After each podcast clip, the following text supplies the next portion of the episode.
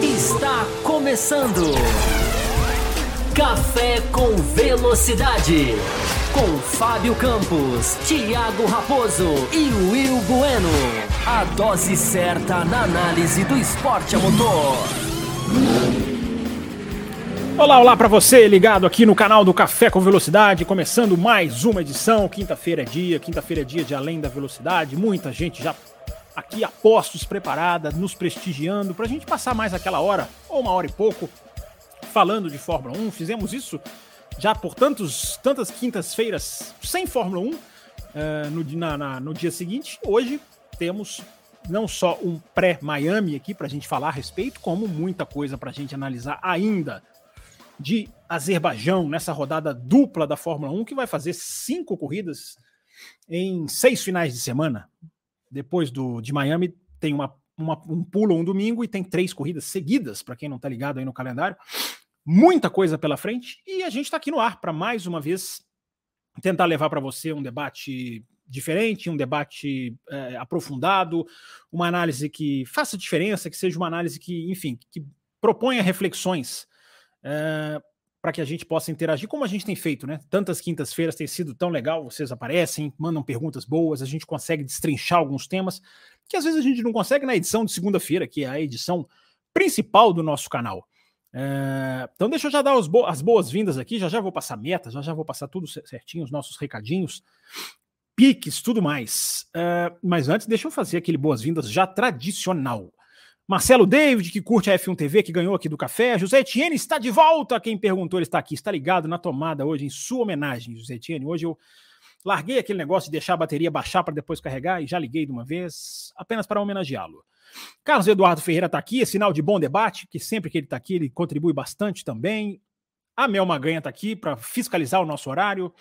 Isabela Correia, Cristiano Rocha, quem mais? Henrique Cardoso. Deixa eu ver quem mais. A mesma galera mandando um monte de mensagens aqui. Ó. O Tuareg tá aqui, legal. Aliás, eu confundi o Antônio Júnior, que gravou com a gente o programa exclusivo na segunda-feira, com o Tuareg, que também chama Antônio, não é isso, o Tuareg? Mas não era o Tuareg. O Antônio Júnior é o Antônio Júnior e o Tuareg é o Tuareg, como você deve imaginar. Uh, a Camila Reis do Amaral tá aqui, o Micael tá aqui, Micael Nicolas. O Gabriel Dourado tá aqui também. Muita gente aqui, muito legal. Vocês já podem, inclusive, Daiane tá aqui. Diane, não é Daiane. Quem falou que é Daiane? Eu sempre falei Diane. E os caras ficam falando para falar Daiane. Diane. Claro que é Diane. Tá aqui Pedro Henrique Alves, Robson Geraldo. Vocês já podem ir deixando as perguntas de vocês no chat, porque olha, hoje tem muita pergunta na hashtag, hein? Pessoal na hashtag lá no Twitter mandou pergunta. Eu vou puxar primeiro para dar tempo de vocês irem aí, né? É, fazendo um alongamento nos seus dedos, já engatilhando os assuntos, já refletindo, e depois a gente, como faz todas as quintas-feiras, a gente vem aqui para o chat. Deixa eu já mandar um apenas um alô aqui para o Oséias Agripino, tá? Que mandou um pix para a gente aqui antes da edição começar. Muito feliz, muito obrigado, viu, Oséias, se você estiver ouvindo. Mandou depois da edição de segunda-feira. Daqui a pouquinho eu vou falar o pix. Antes, deixa eu lembrar para você, primeiro, né? Seja bem-vindo. Aqui você acompanha sempre opinião e análise diferenciada. E o principal de tudo, a coisa mais rápida que você pode fazer para ajudar o café é deixar o seu like. O seu like fortalece o nosso canal, porque faz com que o nosso canal fique mais visível, seja mais oferecido aí pelo YouTube afora. E você, simplesmente, se você chegou pelo YouTube, estava navegando um dia, viu o café, clicou, viu uma capa, oh, deixa eu ver como é que é, e achou legal, Dê essa chance, passe adiante, como dizia aquela campanha da boa vontade, né? Passe adiante, deixe o like para que outras pessoas também possam conhecer o nosso trabalho. Você também pode seguir o Café nas redes sociais, que já estão passando aqui debaixo da tela para você, para você poder seguir, para você poder interagir, para você poder acompanhar os vídeos que a gente compartilha durante a semana. Enfim, tá passando aqui, vai passar aqui embaixo para você não perder nada. Antes, deixa eu dar um recadinho, tá, gente? É, muita gente mandou mensagem no cafécomvelocidade.com.br. A gente está com um pequeno problema tá? de visualização, de notificação, para falar a verdade, dessa, nessa, nesse, nessa ferramenta. E então eu queria deixar esse, esse esclarecimento aqui, por isso que a gente não leu na, na última semana, a gente está buscando resolver. Tá? Eu acho que é um problema que não deve, não deve ser de difícil resolução, mas eu não entendo nada. Quem entende disso aí é o Raposo. Então, só para esclarecer que o www.café com velocidade está enfrentando um pequeno probleminha para mandar mensagem para justificar quem mandou e a gente acabou não, não, não na correria de segunda-feira, né? Tivemos aqui o eu e o Will, a gente acabou não não respondendo, mas é porque a gente está com um problema de notificação, um problema de acesso que está tá dando uma atrapalhada aí, mas a gente já vai resolver. Deixa eu colocar aqui o meu celular no silencioso, porque esse barulho aqui já é de Pix. É, já tem gente fazendo Pix, gente que já sabe o Pix, né? Gente que já sabe o Pix e não perde tempo. Inclusive, assim que eu conseguir atualizar o meu sistema aqui, eu já vou saber quem é. é não apareceu ainda não. Então deixa eu aproveitar então, já que o barulhinho do Pix já piscou aqui na tela. É, nossa, que susto, eu achei que eu estava com o microfone fechado. É, já que o barulhinho do Pix já piscou aqui na tela, deixa eu, deixa eu deixar o Pix para você. O Pix na quinta-feira aqui tem esse endereço, um pouquinho diferente do da segunda, por enquanto, depois a gente vai unificar. Tá, para que eu possa fazer o controle mais rápido aqui, o, o Pix, mas é a mesma coisa, é tudo é tudo café com velocidade. É essa chave Pix aqui para você apoiar o café. Você pode apoiar pelo Pix, sim, uma vez por mês. Você pode fazer lá o seu depósito, sua transferência via Pix. E você pode apoiar, e você pode entrar nas faixas que a gente tem, as quatro faixas que a gente tem. A gente tem a faixa. A, gente, a faixa Café com Leite, dá acesso ao grupo de WhatsApp. A faixa Cappuccino já te dá acesso a um programa exclusivo toda segunda-feira, pós final de semana de Fórmula 1. Ou seja, na próxima segunda já tem, com convidado sempre. Na terceira faixa, a faixa extra forte, você pode fazer como o Marcelo David, ganhar uma assinatura da F1 TV para você curtir até o final da temporada, tudo que você quiser na F1 TV, corridas, Fórmula 2, Fórmula 3, corridas históricas, o conteúdo que vem por aí, F1 Academy vai pintar na, na, na F1 TV, mais hora, menos hora. E a faixa principal, que em breve terá novidades, uh, você concorre na faixa Premium, né? Falei principal porque ela é do topo, mas é a faixa Premium, ela te oferece o ingresso para o GP do Brasil, aguarde, atenção. Sorteio de miniaturas. Sorteamos uma miniatura também na segunda-feira. E você também pode gravar um café com a gente. E aí não é sorteio. Aí é, basta você querer. E você vai entrar aqui na agenda, no nosso escalonamento, para você participar de um café com a gente. Uh, deixa eu ver se eu já consigo visualizar o Pix que chegou aqui. Não, eu não consigo visualizar o Pix que chegou aqui. Já, já, já vou tomar providências para ver o que, que se passa. Gente, vamos começar então? Vamos começar aqui com a hashtag e a gente vai, qualquer coisa a gente vai lembrando aqui de outras coisas ao longo do programa, outros recadinhos. Mas vamos começar a responder as perguntas, porque olha, tem bastante, hein? Então hoje a gente vai aqui engatar a segunda marcha e vamos e vamos vamos com tudo. É, falar de do que vocês quiserem, de Fórmula 1, de Baku, de Azerbaijão. Baku e Azerbaijão é a mesma coisa, né? De Miami, enfim. Uh, a primeira da hashtag que eu gosto de trazer sempre na ordem cronológica é, foi a do Matheus. Matheus mandou a gente aqui o arroba horsepower.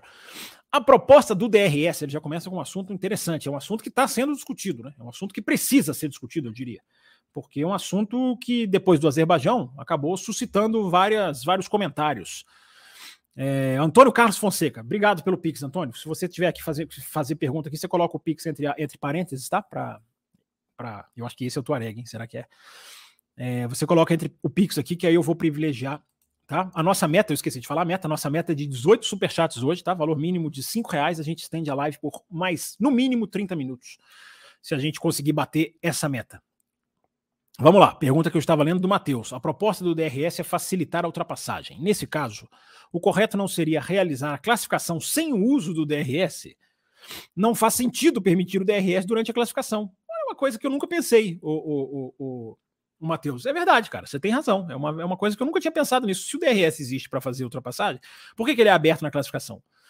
Né? Acho que para dar mais velocidade para os carros, né? extrair mais, digamos assim, fazer um tempo melhor, ser ainda mais rápido. Essa, é, essa é a única justificativa que eu, que eu consigo pensar. Mas é uma boa reflexão mesmo, é uma reflexão interessante proposta aqui pelo Matheus. Se ele foi criado para fazer ultrapassa para gerar ultrapassagens, coisa que ele não faz bem, é, na maioria das vezes, por que, que ele é usado na classificação? Para pensar, o que, que vocês acham? Deixa a resposta de vocês aí. É... O Gustavo Melper, deixa aqui, ó.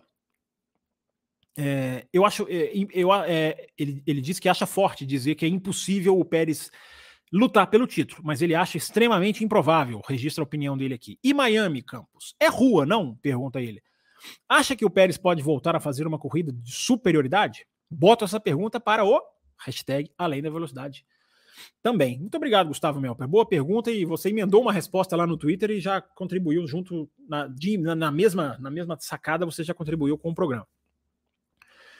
É, eu não considero Miami um circuito de rua. Eu não considero assim na, na, questão técnica. Claro que ele é feito, não numa rua também, ele é feito num estacionamento. Mas o circuito de Miami, Gustavo, ele é um circuito rápido, ele é um circuito com muita reta, ele é um circuito com curvas de alta, ele é um circuito praticamente sem curva de 90 graus, que é que tem muito em Mônaco, que tem no Azerbaijão, onde a gente acabou de dizer, o primeiro setor é todo curva de 90 graus. Então, o, o, o Gustavo, é, a gente pode, se a gente for ser levado pelo termo técnico, a gente pode dizer que é um circuito de rua.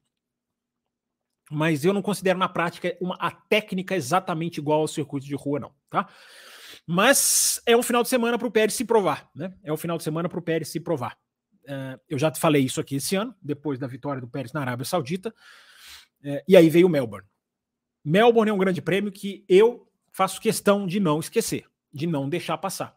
Porque é um, é um, é um, foi uma coisa tão absurda o que aconteceu, tão desconexa, e ainda tão sem explicação. Eu tenho colocado, coloquei hoje vários tweets, mais de um tweet sobre isso porque eu acredito que, como jornalista, a gente tem que ir atrás de algumas coisas, nem que seja questionando, ainda que a gente não consiga a informação, porque o Pérez diz que ele não errou, a Red Bull diz que, era, que é totalmente do piloto, é, que não, não, não, não encontrou problema nenhum no carro.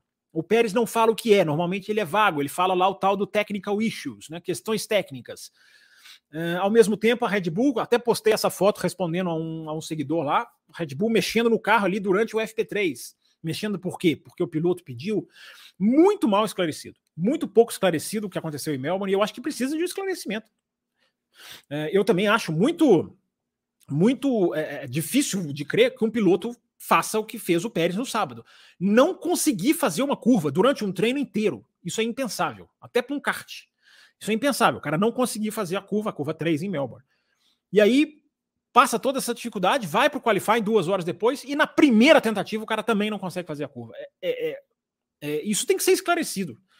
A equipe tem que se posicionar, o piloto tem que se posicionar, está é, muito vago. E eu repito, como, como, como, como jornalista, eu acho que isso aí tem que ser tem que ser prioridade na análise. Ah, mas ganhou no Azerbaijão, deixa eu ver vários textos, né? Que o cara, para agilizar, né? Que não é o tema, não é o foco. Aí o cara fala, então, para apagar o Melbourne, ele ganhou no Azerbaijão. Não apaga, não, cara. Não apaga, não pode apagar. Se a gente está falando de um título mundial, de um cara que vai brigar ou se propõe a brigar pelo título mundial, coisa que eu não acredito que o Pérez será, mas se já que ele está se colocando dessa maneira, ele tem que ser avaliado dessa maneira. Então foi erro dele? Não foi erro dele? Por que, que a equipe diz que não foi nada? Uh, tá muito mal explicado. Eu acho que Melbourne. Se o Pérez continua. Se o Pérez. Porque se fosse, gente, vamos lá. Se fosse o, o Albon, se fosse o Stroll, se fosse o Bottas, se fosse esses caras que não estou diminuindo eles, não, mas se fosse esses caras que o final de semana deles não vai mudar o, o, as manchetes da Fórmula 1. Você fala, poxa, o cara errou várias vezes, não conseguiu fazer, que absurdo, né? Mas não, nós estamos falando de um piloto de ponta, de um piloto que se propõe, que sonha, que quer, que declara que está, que está brigando pelo título mundial. Pode até não ter sido culpa do Pérez, eu repito, acho até mais provável. Mas se ele não esclarecer, se a equipe não esclarecer, fica uma nuvenzinha. É... Obrigado, Gustavo, pela pergunta. O Matheus manda outra aqui, ó. Qual análise podemos fazer sobre o fato de Leclerc fazer tantas poles e não. Não, peraí, eu estou misturando aqui. Desculpa, eu estou misturando a pergunta do Carlos com a do Matheus. Do Matheus, que a tela desceu aqui. O do Matheus é por que os carros de antigamente não precisavam de DRS e os atuais precisam tanto dele? É... Uma boa pergunta, Matheus. Digamos assim, vários carros de antigamente tinham grande dificuldade de ultrapassar. Não é? Eu não vou falar que eles precisavam do DRS, porque para mim nenhum carro precisa de DRS. O DRS não é a solução. O DRS ele é, uma, ele é uma, uma um, um um mitigador mal feito, mal executado. Ele não é a solução. Ele não é só, cara, esse problema aqui, bota a asa aí que a gente vai resolver o problema. Ele não resolve o problema. Porque ele é muito dependente do vento, ele é dependente de uma equipe como a Red Bull que faz um super DRS, aí a outra não faz.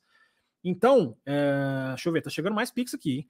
Então, o, o Matheus, a gente tem dependências e dependências.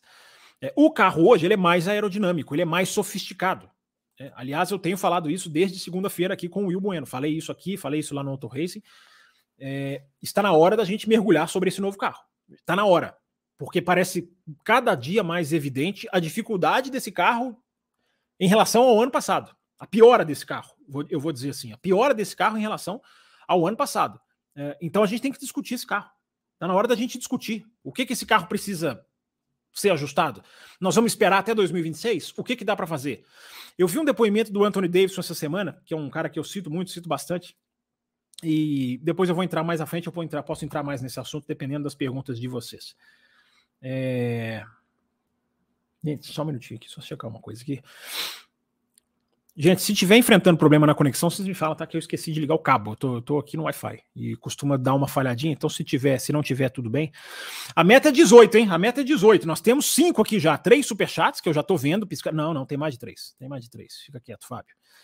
Fica quieto, porque tem mais de três. Fica quieto, porque já tem cinco, rapaz. Toma atento. É... Eu já tenho cinco na tela. Pix também conta como superchat. Deixa eu fazer aquela conferência rapidinho aqui, abrindo a tela. Atenção, atenção só para a gente ter a parcial correta. A Isabela fez um Pix, obrigado, Isabela. Tá aqui, tá registrado seu Pix também. Vou, vou privilegiar você, vou Antônio Carlos, coloque aqui no chat que vocês, entre parênteses, que você fizeram Pix. Então já temos sete. Tô, tô, tô, tô, tô bem esperançoso, hein? Segunda-feira foi, ó. Foi, enfim, essa mensagem aqui não fui eu que coloquei, tá, gente? Eu não sei quem é, um fantasma, invasor, hacker. É, eu não sei quem é que colocou essa mensagem aqui. É, então vamos lá.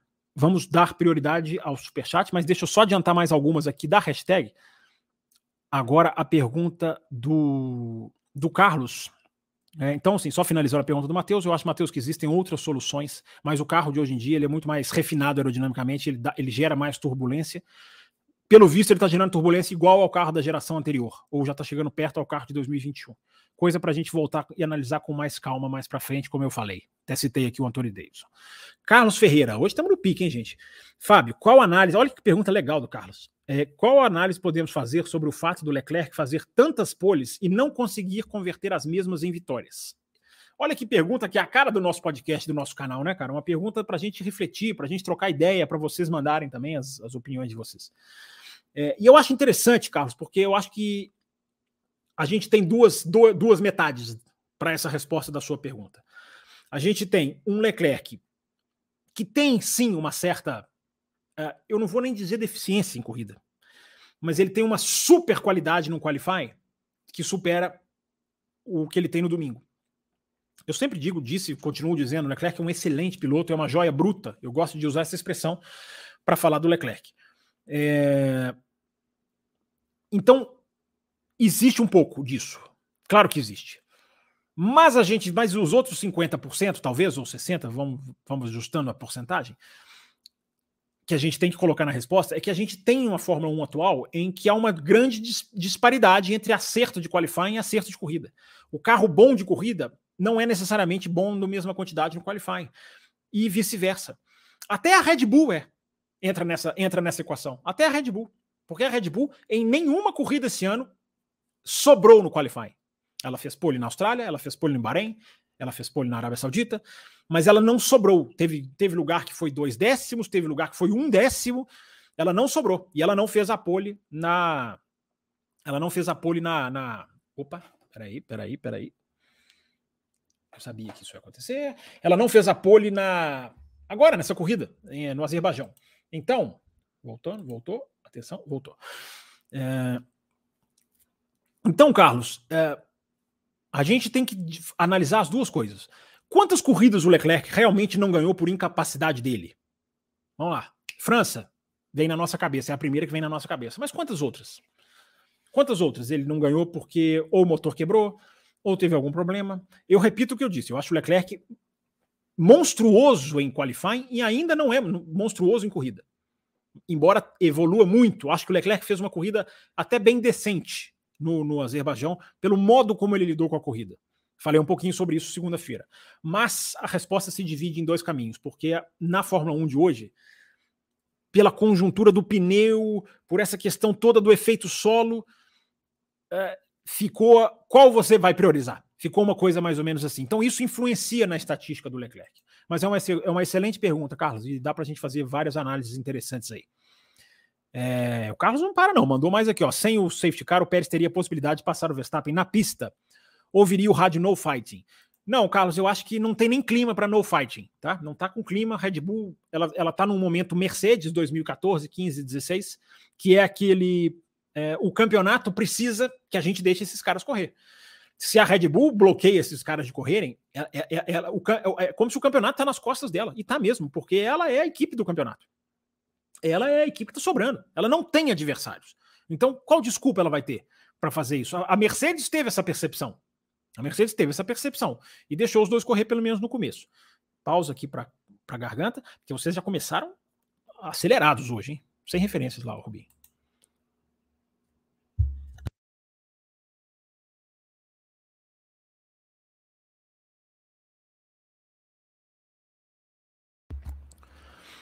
Vamos lá, vamos lá, vamos continuar aqui. É... Mais perguntas, mais uma pergunta aqui do, do Carlos. E só para terminar a resposta também, Carlos, é... o Pérez estava. Ele tinha uma chance enorme, a gente nunca pode cravar, né? Mas ele tinha uma chance enorme de passar o Verstappen naquela volta que o Verstappen foi para o box, no Azerbaijão, por causa da diferença que os dois estavam na, na, na, a caminho da reta, né? Do grande retão do, do, do circuito. Então ele tinha tudo para passar. O carro dele estava muito mais rápido. Enfim. É... Outra pergunta do Carlos aqui é assim mesmo, gente. Pode mandar quantas vocês quiserem. O Hamilton não conseguiu nem tentar a ultrapassagem sobre o Sainz, muito pelo fato de que a Mercedes não passou dos 330 com o DRS aberto. Isso é só motor ou tem muita aerodinâmica? Eu acho que é muito mais aerodinâmica, Carlos, muito mais aerodinâmica. É, a Mercedes tem essa deficiência de reta desde o ano passado. Acho até que melhorou esse ano, a Ferrari melhorou bastante. A Aston Martin, daqui a pouco quero falar da Aston Martin com vocês, hein? Aston Martin, de olho na Aston Martin em Miami. De olho na Aston Martin em Miami, na minha, na minha análise. Muito de olho. É, claro, né? Eu tô falando dessa briga ali para ver quem é segundo lugar. É, mas é muito, muito aerodinâmica. O, o, o, Carlos, embora a gente possa fazer, né, Carlos? As perguntas do Carlos, como vão puxando penso, o fiozinho do pensamento, né? É, a McLaren é um desastre de reta até agora no Azerbaijão e com, com as atualizações, mas a própria McLaren falou, né? As atualizações não são para o Azerbaijão e não devem ser mesmo, porque a Azerbaijão é exceção, não é não é, o, não é a regra do Campeonato Mundial de Fórmula 1. Então é bem faz, faz muito sentido as atualizações não terem funcionado lá. Ou não, não é que não funcionaram, vamos lá, não terem é, sido maximizadas na sua potência, na sua capacidade lá no Azerbaijão. Mas Aston Martin sofreu muito com a questão de reta, mas ganhou muito nesse final de semana, porque trocou a asa. Tá vendo como eu estou te respondendo? São motores Mercedes que eu estou citando, mas eles mesmos participam de um certo ioiô, principalmente Aston Martin. É... Mas a aerodinâmica é muito mais definidora da, da velocidade final de reta do que o motor. Muito mais, Carlos, você pode ter certeza. Hoje o motor é muito mais importante no torque, na saída de curva, na recuperação de energia, na hora que, na, na, na, fase de aceleração em que ele descarrega energia. A Ferrari descarrega mais no começo da reta. É, velocidade final hoje é muito mais aerodinâmica. E a última pergunta da hashtag aqui, ó, para a gente vir para o chat, tá? É, deixa eu colocar aqui para quem está chegando agora, né? Sempre tem uns atrasadinhos. Eu nunca vi o programa, começa pontualmente, eu não, não sei como é que podem chegar aí uns atrasadinhos. É, vou deixar o Pix na tela aqui para você quiser fazer o superchat via Pix. E se você quiser apoiar via Pix, você entra lá no endereço do Café com Velocidade. Esse que a gente está com um probleminha, mas a gente já está resolvendo. www.cafécomvelocidade.com.br E aí você pode. Ó, aqui, ó, vou até colocar na tela aqui, ó, esse endereço aqui. Você pode mandar lá. Eu quero, quero me tornar apoiador, uh, quero entrar na faixa tal, quero ter o dia de pagamento esse assim assado é melhor para mim. Tudo, tudo a gente, a gente, a gente conversa. Mas deixa eu deixar o Pix aqui na tela para quem quiser fazer, para quem quiser ajudar. Daqui a pouquinho eu vou conferir aqui também, porque está chegando, nós vamos bater a meta, está chegando o Pix. Obrigado a todo mundo que está ajudando o café aí. Esse impulso está sendo vital para a gente, viu? Muito, muito importante mesmo, a ajuda que vocês dão para a gente. É, e se você não pode ajudar, não tem problema nenhum. Você só, você só é obrigado a clicar no like. É esse você é obrigado. Obrigado sim. Você tem obrigação moral, ética de clicar no like. É, o apoio, o Pix, você faz se você puder, se você tiver condição, enfim. É, mas hoje, infelizmente, o café ele consegue ser um programa autossustentável graças ao apoio de vocês. Então é sempre bom deixar isso claro. Mas vamos lá, vamos, porque tem pergunta. Leclerc deixou claro no Azerbaijão, a pergunta do Antônio Júnior. Deixou claro no Azerbaijão que não iria nem tentar lutar contra as Red Bull. Interessante esse assunto. A diferença se mostra abissal, diz ele. Você acha que já podemos afirmar que é até maior do que a Mercedes conseguiu em termos de domínio no seu auge? E temos esperança de que não dure anos?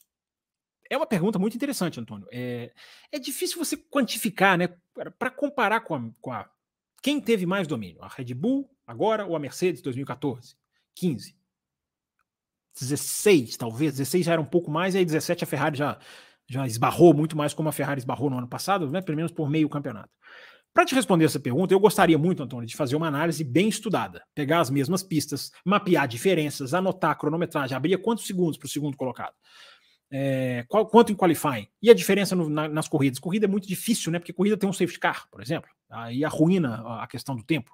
Mas o qualifying é mais puro, né? O qualifying é uma maneira. Então, o, o, o, o Antônio. Eu acho que, para responder a sua pergunta precisamente, eu, eu, gostaria de responder com dados, e eu não tenho esses dados.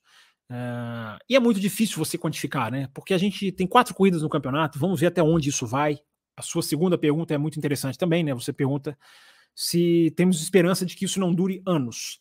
É, é uma coisa que a gente tem falado bastante. É eu, eu ainda chamo de ensaio de raciocínio, porque eu ainda estou desenhando fazer um raciocínio mais completo do que fazer a FIA em termos de domínio para privilegiar o espetáculo. Sempre sem cruzar a linha da, da, da, da digamos assim, da, de puxar o tapete de quem está ganhando, mas mudar regras que privilegiam o espetáculo. Mas tem muita gente, o Antônio, que não está preparado para essa conversa, não, cara, porque eu vou te falar, vou falar uma coisa para vocês. Eu coloco lá no meu Twitter é, crítica ao DRS e aparece uma turminha lá de, de, de Red Burros é, que não consegue entender e vem dizer que eu estou criticando o DRS porque eu quero que a Mercedes ganhe, porque eu sou anti-Red Bull. Os caras, assim, com uma incapacidade tão grande de entender uma crítica ao DRS que. Imagina essa discussão do domínio, né? Como esses caras não terão menor preparação para discutir. Mas como o café não é feito para eles, o café é feito para vocês, é, que estão aqui, que entendem a nossa pegada, a nossa pegada crítica, é, essa reflexão vai sair sim. Apesar, repito, só estou fazendo um parênteses, que muita gente não está não tá preparado para essa reflexão. Mas quem não está preparado, meu amigo, se dane. A gente fala para quem está preparado. Como diz, como diz o Capitão Nascimento, cara, que se danem os fracos. A gente fala aqui para quem tem condição de entender o que a gente fala. O que não significa concordar. Claro que não, nunca. Mas entender a reflexão. Vamos lá, gente. Vamos para o chat. Vamos para o chat. Todas as perguntas da hashtag lidas. Vamos atender aqui a galera nesse bate-papo aqui ao vivo, quem nos prestigia, quem está aqui pontualmente, é, ajudando a gente a bater a meta. Deixa eu até ver aqui o número de superchats. Atenção, atenção, atualizando a parcial de superchats. Uh, deixa eu ver, temos. Aquela hora nós tínhamos 5, 6, já são 7 aqui nas minhas contas. Acho que vamos bater a meta, hein? Acho que vamos bater a meta. Já já, já eu atualizo aqui os Pix que estão chegando, não param de chegar. Mas deixa eu, deixa eu privilegiar aqui o superchat no YouTube primeiro. Uh, vamos lá, o primeiro enviado foi do, foi do, foi do Carlos Eduardo Ferreira. Ele é pole position. Ele e o Etienne disputam pole positions nas várias áreas do café. É, outro assunto muito interessante que eu falo quando o Carlos está aqui, a qualidade é garantida. É, ele pergunta: caso a FIA aprove uma equipe ou mais e as outras equipes sejam contrárias, a FIA pode intervir de alguma forma, diz ele. É, vamos lá, Carlos. Primeiro, a FIA, ela gere o processo de seleção. Ela é quem vai dizer aprovadas. Quem entra depois é a Fórmula 1. E aí, as equipes. É, no caso, é que a Fórmula 1 e as equipes estão, digamos assim, em uníssono. Então, o que, que acontece, Carlos? Que, qual que é a situação? A FIA faz o processo de seleção, está fazendo prorrogou esse processo de seleção. Eu não sei se eu falei aqui na segunda-feira, se eu não falei, falo agora. O processo de, de, o processo final de inscrição era até o dia 30 do 4, que foi domingo. Uh, a FIA prorrogou esse processo de inscrição para o dia 15 de maio. Ela deu mais 15 dias para que candidatos entrem, paguem, porque você tem que pagar é, 300 mil euros só para você aplicar o formulário. Lá na, na, na, na, expressão de interesse já eram, acho que 9 mil, enfim, alguma coisa assim. Uh, e esse prazo foi prorrogado. O que levantam várias questões que eu coloquei no Twitter essa semana. Né? Por que, que prorrogou? Uh, é uma questão administrativa apenas? Tem pouco candidatos, candidatos que não atenderam até agora as reivindicações? É uma manobra pública para mostrar que tentou antes de vetar todo mundo? É, José Etienne, recebi seu Pix aqui. Obrigado, José Etienne. Já são três Pix recebidos aqui. Estou sempre atualizando aqui. É, então, essa, essa, essa, esse adiamento, Carlos, deixou muitas perguntas. Depois que a FIA aprova, para responder diretamente o que você colocou, depois que a FIA aprovar, se ela aprovar, a, existe a fase da Fórmula 1 também aprovar. É aí que mora o perigo. Aí é que mora o perigo, porque aí a Fórmula 1 vai colocar aquela taxa de 200 milhões de dólares, isso já é esperado, e a Fórmula 1 pode criar outras exigências. Está no, está no acordo, a informação que eu tenho é essa. Está no, digamos assim, no contrato de inscrição, ou no formulário, vamos colocar assim, entre aspas, de inscrição, está que exigências podem ser feitas pela Fórmula 1. E que exigências, a Fórmula 1 vai fazer? Exigências cumpríveis? Exigências cabíveis? Essa é a grande questão é, é momento de acompanhar de perto. É igual o caso do Pérez em Melbourne. É momento de acompanhar de perto, de tentar apurar, de tentar esclarecer, de fazer pergunta. É, isso é o que a gente pode fazer. É, deixa eu continuar aqui, mais superchats. Obrigado, Carlos. Grande Carlos, já fez aqui várias histórias superchats pra gente. Ó, o Liminha, eu voltei, só falta Mercedes. É isso aí, Liminha voltou aqui para nossa lista de apoiadores. Bem-vindo de volta, Liminha. É, o Carlos Eduardo diz aqui, ó, uma, o push to pass não seria uma alternativa mais produtiva ao DRS? Muito mais, muito mais. Você tem várias alternativas. Você tem várias alternativas que você pode discutir, Carlos, em, é, em relação ao DRS, até o próprio DRS. Eu já defendi aqui no café várias vezes. O DRS ele pode ser usado para aproximar carros, não para fazer os carros ultrapassarem. O cara pode usar, em vez do cara precisar entrar em um segundo, por que, que o cara não abre a asa? Uh, mas a ultrapassagem ele tem que fazer. Ele pode abrir a asa para se aproximar. Aí, a partir de uma certa distância, é com ele mesmo. Ah, Fábio, mas não vai funcionar, é difícil. Mas você começa a chegar a uma sintonia fina a partir disso. Então, é, é, então Carlos, é, sugestões existem várias. Tá? Alternativas existem várias. Só é preciso pensar. Só é preciso não ter preguiça, que é uma coisa que tem pilotos, uh, jornalistas, comentaristas, torcedores, gente no Twitter, tem preguiça de discutir o assunto. Então fica aquela discussão boba, rasa, não precisa dele, acabou. Não, não precisa dele, acabou. Não é, cara. Discussão não é assim. Discussão tem que ser feita com, com, com argumentação, com análise, com alternativas, com reflexões. Mas a gente vê uma preguiça muito grande das pessoas de discutir. E eu coloquei os pilotos primeiro, porque as manchetes após Azerbaijão são os pilotos pedindo DRS, mais DRS para Miami, que aliás a FIA encurtou, né? Das três zonas de DRS de Miami, a FIA encurtou duas. E aí é palmas para a FIA, cara, porque a FIA está bancando. A FIA está bancando uma coisa, mesmo com essa pressão do carro do ano passado ter piorado. Quer dizer, do carro esse ano ter piorado em relação ao ano passado. A FIA está bancando. Não, vamos bancar, vamos bancar para ver. Está diminuindo as zonas de DRS, mesmo com a aceitação da imprensa, mesmo com a aceitação dos torcedores, mesmo com pilotos pedindo. É, é, é uma decepção, cara, ver os pilotos pedindo isso. Porque tudo bem, os pilotos podem dizer, tá difícil de ultrapassar. Mas por que, que os pilotos não propõem uma outra discussão? que é uma pergunta que acho que não sei, foi o Carlos que fez, não, foi outro ouvinte que fez aqui na hashtag da questão do temos que esperar, é, na questão de domínio da Red Bull, mas eu, eu transfiro a resposta também para essa questão da ultrapassagem. Nós vamos esperar até 2026? Quantos anos nós esperamos até chegar o carro de 2022? O carro de 2022 era para ter chegado em 2021. Atrasou por causa da pandemia. Mas quantos anos nós esperamos aquele carro? Desde 2017. A Liberty já está já tá, já tá divulgando. Nós vamos ter que esperar mais 4, 5 anos para aí a gente ter uma medida que melhore as ultrapassagens num outro carro. É... A questão precisa ser mais dinâmica. Os pilotos poderiam estar propondo essa discussão. Gente, ficou mais difícil ultrapassar. Ok, a, a opinião deles é, é, vital nessa discussão. Mas não é simplesmente se reclamar, como a maioria deles reclamou, de ter diminuído a zona de DRS. É assim, mas qual alternativa nós vamos fazer? Porque fica parecendo que o DRS salva a corrida. E o DRS não salva a corrida. A gente teve poucas ultrapassagens no Azerbaijão, mas as ultrapassagens, uma grande parte delas artificiais. Então, como que achar que o DRS salva a corrida? É quem não está preocupado com a qualidade do espetáculo, né? E os pilotos são muito cômodos.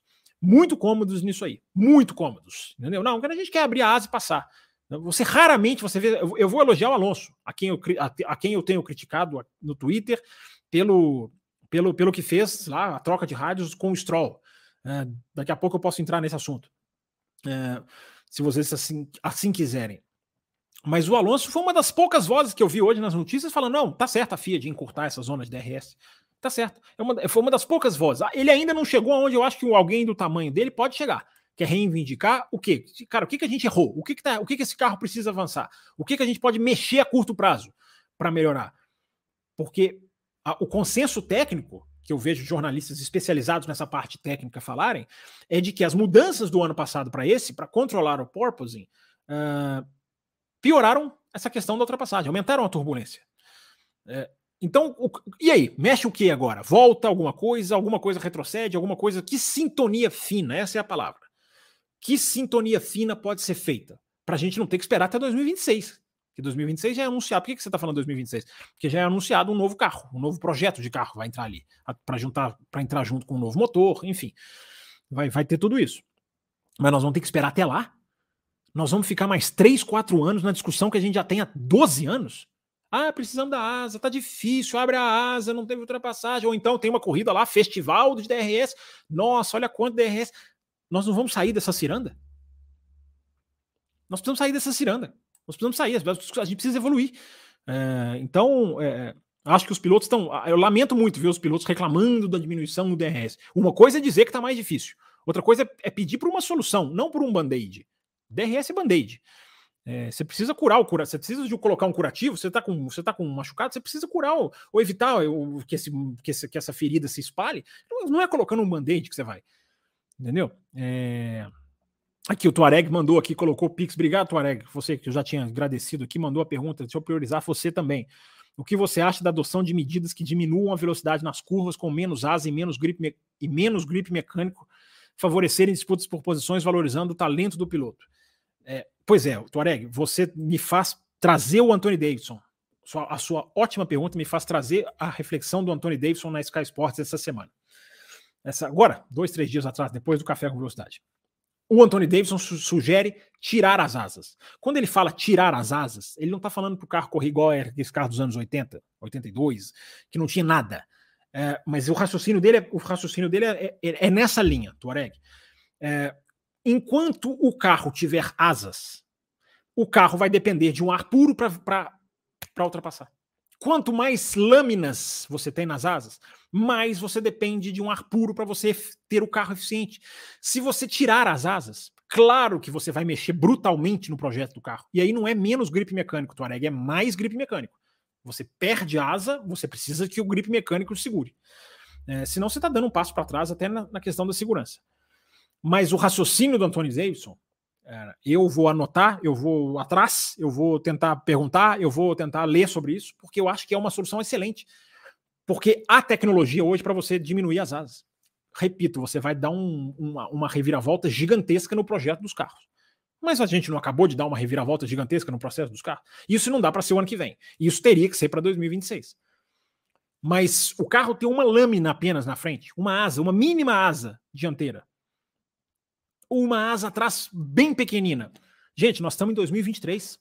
Será que não há tecnologia para fazer o grip mecânico? Segurar um novo pneu, uma nova suspensão, dimensões do carro? Vocês estão vendo como a discussão é, ela é, ela é bacana da gente ter? Para quem não tem preguiça de ter? É igual o Tuareg está fazendo aqui, ó. É isso, é isso. O objetivo aqui é só esse, gente. É propor discussões. Voltaremos ao tema, mas é isso aí, Tuareg. Há alternativas, essas alternativas estão sendo discutidas. Por isso que eu, que eu, que eu, que eu acho que essa questão da FIA diminuir a zona de DRS tem dois pontos positivos. Quais são os dois pontos positivos? Primeiro, a chance de ultrapassagens artificiais diminui. No Bahrein deu certo, deu certo demais, mas o DRS, gente, ele depende até do vento. Se você tem um vento, eu coloquei, eu achei um Twitter que eu, falei, que eu fiz do Azerbaijão no ano passado, justamente colocando no Twitter a reflexão da a informação, desculpa, da da da, de, do, do, de para onde estava o vento no, na corrida do ano passado. O vento no ano passado, eu não sei, eu não lembro se ele ficou, foi de frente na reta principal e de traseira, consequentemente, na reta oposta, ou se foi o contrário, eu não lembro. Mas ele teve grande incidência. E as ultrapassagens foram foram, foram de um jeito numa das retas e de outro na outra. Tá no meu Twitter lá, depois eu vou recuperar aquele Twitter. Do, do, tô falando do, do GP do Azerbaijão ano passado. Por que, que eu tô dizendo tudo isso? Para dizer para vocês como o vento tem uma incidência. O DRS ele pode funcionar de um jeito por causa do vento e de outro se o vento tiver de cauda. Se o vento tiver de frente, o DRS é muito mais poderoso. Se o vento vem de trás empurrando o carro, ele não é tão poderoso. Porque o carro da frente também vai ter isso, essa ajuda. Então, gente, vamos lá. A discussão é, é, é, ótima e é muito legal. Por que, que tem dois pontos positivos? Porque evita dois pontos positivos da FIA diminuir as zonas de DRS. Porque evita ultrapassagens artificiais e traz a discussão. Se acontece igual aconteceu no Azerbaijão, uma corrida sem graça, uma corrida chata, estamos discutindo tem site discutindo. É isso que eu, como jornalista, eu acho isso muito bom de ver. Eu vou, eu tô vendo notícias que eu não concordo, eu tô vendo análises que eu concordo, mas está no, está no assunto depois do Azerbaijão. Qualidade das corridas. Qualidade das corridas, quem acompanha o café, é assunto toda segunda-feira aqui no nosso canal. Porque é um assunto preponderante, fundamental para a Fórmula 1. Então é bom ver esse assunto sendo discutido. Por que, que esse assunto foi discutido? Porque não teve ultrapassagem. Por isso que sempre que me perguntam, você prefere DRS, um monte de ultrapassagem artificial ou nenhuma ultrapassagem sem DRS, ultrapassagem zero? Eu prefiro ultrapassagem zero. Por quê, Fábio? Porque a discussão vem na segunda-feira. vem na terça, vem na quarta, não, não camufla. Os pilotos estão pedindo mais, de, mais, zonas de DRS maiores. Se os pilotos forem atendidos, a chance de camuflar o problema é muito grande. Por isso que eu acho que os pilotos estão errados. Por isso que eu acho que não cabe aos pilotos falar aumente a nossa zona de DRS. Cabe aos pilotos dizerem o carro piorou. Isso aí é fundamental. Eles é quem tem que dizer. Quem vai dizer sou eu, aqui, nessa cadeira aqui, uma cadeirinha um pouco confortável, inclusive. Não sou, não sou eu que vou dizer. Eles é que vão dizer. Mas daí eles passarem, não, é, é DRS para resolver. Aí camufla o problema. Camufla o problema. Entendeu? Porque aí você vai ter lá um monte artificial, algumas que não vão ser, as pessoas vão sair da corrida muito convencidas de que não, trocou posição, tá bom. Na minha opinião, tá camuflando o problema. E eu acho que jornalista não deve camuflar problema. Uh, embora tenha os defensores, eu respeito quem defenda, quem acha legal. Lá no meu, lá no meu Twitter essa semana apareceu um monte de gente lá, DRS é muito legal, tem que ter mais. Tá lá, tá registrada lá a opinião. Cada um com a sua opinião. É... Vamos lá, vamos lá, vamos lá. Nem lembro onde eu parei aqui, cara. Perdi, tu resetou tudo aqui. Nossa, tá chegando superchat, hein? Superchats bacanas. Ah, Etienne que é além do além. Já já vou chegar no seu superchat. Pera aí, Etienne. Pera aí, porque é muita mensagem, gente. Vocês acham que é fácil, mas é muita mensagem. Eu ainda tô controlando o Pix aqui. Eu vou ter que entrar de novo, porque certamente expirou aqui a minha conexão. É... Peraí, peraí, peraí, peraí, gente, que tem um cabo que soltou aqui. É assim, gente, solta cabo. O que acontece? Atenção, melhor, estão me ouvindo? Estão me ouvindo? Estão me ouvindo bem? Atenção. É... Tem modo do mapa do motor. Alguém falou aqui, passou rapidinho aqui, ó. É isso mesmo aqui, ó. Por exemplo, o canal de, de, do Manzano, é mapeamento de motor, pois tu pesa, é isso mesmo. É... É... Vamos lá, deixa eu pegar aqui onde o cara me perdi. O, o chat resetou aqui, eu me perdi completamente. É... Deixa eu tentar pegar aqui na ordem cronológica, tá, gente? Superchats primeiro. Quem fez o Pix é só colocar aqui entre parênteses, tá? Minha pergunta vem do Pix. É... Achei aqui ó, a pergunta do Carlos sobre a FIA e as equipes. Pera aí, gente. Pera aí que vocês são muito apressados. Vocês não têm paciência para nada. É... O Carlos perguntou aqui do posto pés, eu respondi. Tem essa do GSN aqui, eu não respondi. Ó. Com pilotos como o Albon fazendo um pneu hard, gostei do inglês, durar a corrida toda, você acha que essa regra de dois compostos arcaica, acabando com ela, poderia melhorar as corridas? Calma, Etienne. Há pistas e pistas. Há pistas e pistas. É, há pistas que funcionaram como na Austrália no ano passado e no Azerbaijão esse ano, em que o pneu branco hard, gostei. O pneu nível hard que você coloca, ele, ele durou a corrida inteira. Tem, tem corridas que não é que ele não dura, ele tem tão pouca aderência que ele não funciona. Aí você usa o amarelo e o vermelho e eles desgastam muito. Então, José Etienne, é perigoso a gente bater o martelo. Os pneus duram X. Os pneus é, não duram Y. Cada pista é uma pista. Ah, a filosofia dos compostos que se desgastam. Mas em breve eu vou trazer informações sobre os pneus para 2025, tá? Para o ouvinte que perguntou aqui se a gente tem que esperar o domínio da Red Bull, o Antônio Júnior. É, antes de motor novo, de Ford, de carro novo, 2025, novos pneus. Em breve eu vou trazer informações, tá? Eu tô, ó, tem muita coisa aqui, ó. Tem muita coisa aqui no caderninho sobre esse assunto. Aguardem que em breve eu vou trazer informações sobre que pneus vêm por aí. Que tipo de pneus vem por aí. É... Inclusive as inscrições estão abertas, como diria o outro, né? Para que fabricantes de pneus possam substituir a Pirelli ou não, né? Pirelli pode ser que ela continue. Cirilo Otacílio está aqui, grande Cirilo, faz, fazendo sempre aqui, ajudando a gente. Ele é nosso apoiador também.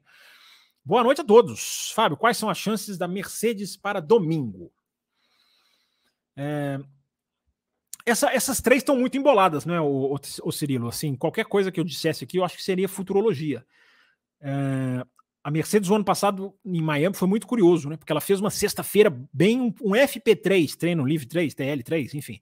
É... muito bom, e nas duas horas para o qualifying, alguma coisa aconteceu. E os caras se perderam completamente. É, é, eu, a Mercedes foi a quarta pior, a, a quarta equipe, não, a quarta melhor, a, a equipe no, no Azerbaijão. Essa análise eu posso fazer para você, é a minha análise, Cirilo. É, a Mercedes foi a quarta equipe do Azerbaijão. A Red Bull foi, evidentemente, a primeira. É, a Ferrari ficou ali com a Aston Martin. Opa! uh, e a Mercedes claramente atrás. Aí a Mercedes vem, tem Pix chegando. A Mercedes vem uh, de um bom resultado na Austrália, você pode me lembrar. Mas qual foi a análise que a gente fez na Austrália aqui da Mercedes, aqui no café? Tenho certeza que você acompanhou, Círio. A Austrália ofereceu uma condição muito boa para a Mercedes.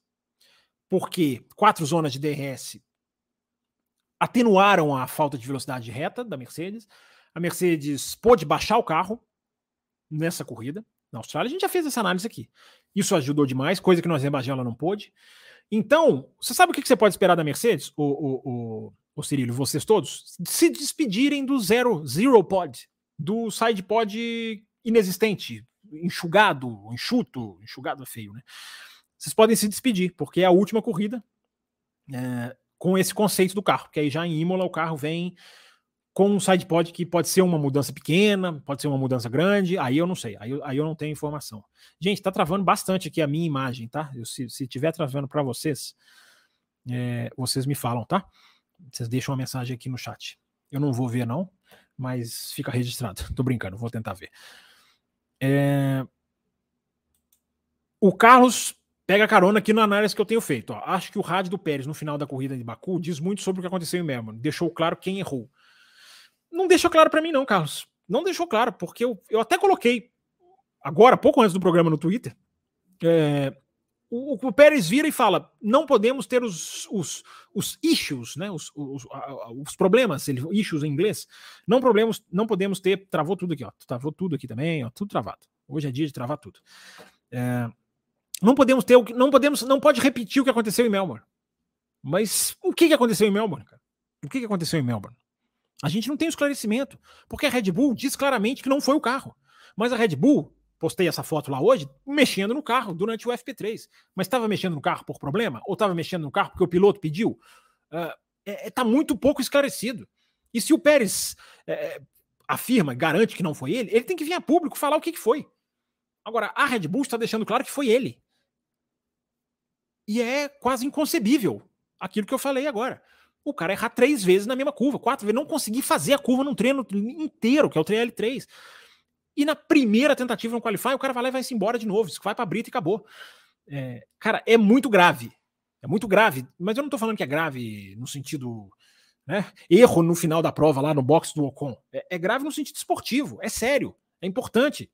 É, é, isso, que, isso que aconteceu. Tem que ser, tem que ser esclarecido. Para mim não tá esclarecido. Agora, se vocês acham que cada um tem a sua opinião. Eu repito, eu acho dificílimo um piloto profissional passar por aquilo, mas por que a Red Bull não falaria? Bastava a Red Bull dizer. Alguém colocou lá no meu Twitter hoje, mas é claro que a Red Bull não vai dizer. Por que não? Ela pode dizer: tivemos um problema no freio. As equipes fazem isso toda hora. Tivemos um problema não sei aonde. Tivemos um problema no, na, na, na, na, recuperação de energia, lá no, na, energia cinética, no MGUK, porque o freio, né? O freio é break by wire. Né, ele recarrega, ele não só para o carro, como ele recarrega. A equipe poderia falar isso. Por que, que a equipe fala que não? Aí alguém vai falar, ah, ela quer prejudicar o Pérez. Cara, não, não tem sentido, cara. Não tem sentido. É... Para mim, não, não tem sentido. Aqui, ó. O Pix da Isabela. Tá aqui, Isabela. Gente, se eu pular um Pix, inclusive, repita, tá? Me, me chame a atenção aqui. É, porque o Superchat ele vem com uma corzinha diferente. É... Então a Isabela tá aqui na tela, enquanto eu dou um refresh aqui o Pix dela. Li uma, li uma reportagem da Gazeta dello Sport da Ferrari tentando contratar dois engenheiros-chefes da Red Bull. E os dois recusaram e a Ferrari contratou alguns médios. É, a Ferrari perdeu o atrativo. Isabela, assim, eu não vi essa reportagem, então não posso falar muito. Eu acho que a gente tem que sempre saber e, e ter na nossa, na nossa análise que engenheiro, gente, é pior do que jogador de futebol.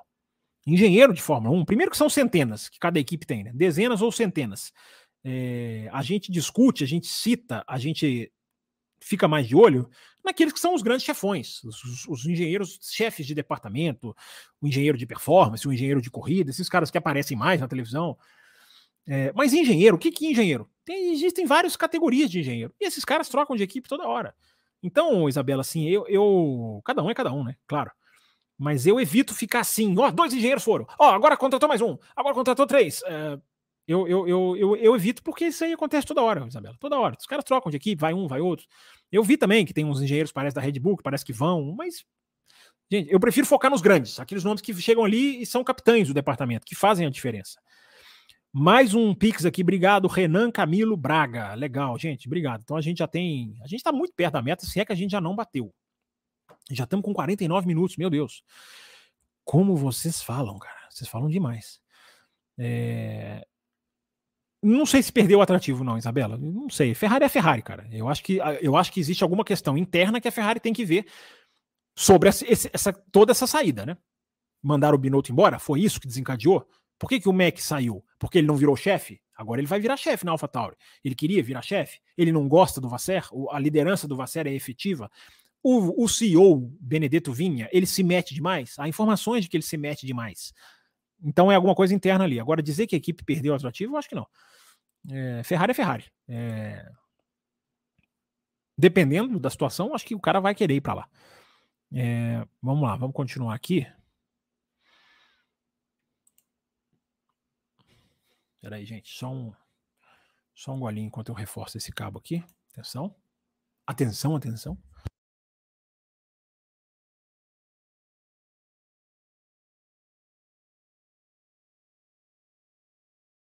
Estamos buscando patrocinadores para o café, para esse momento. Né? Em vez de ficar fechar a câmera, coloca um anúncio ali.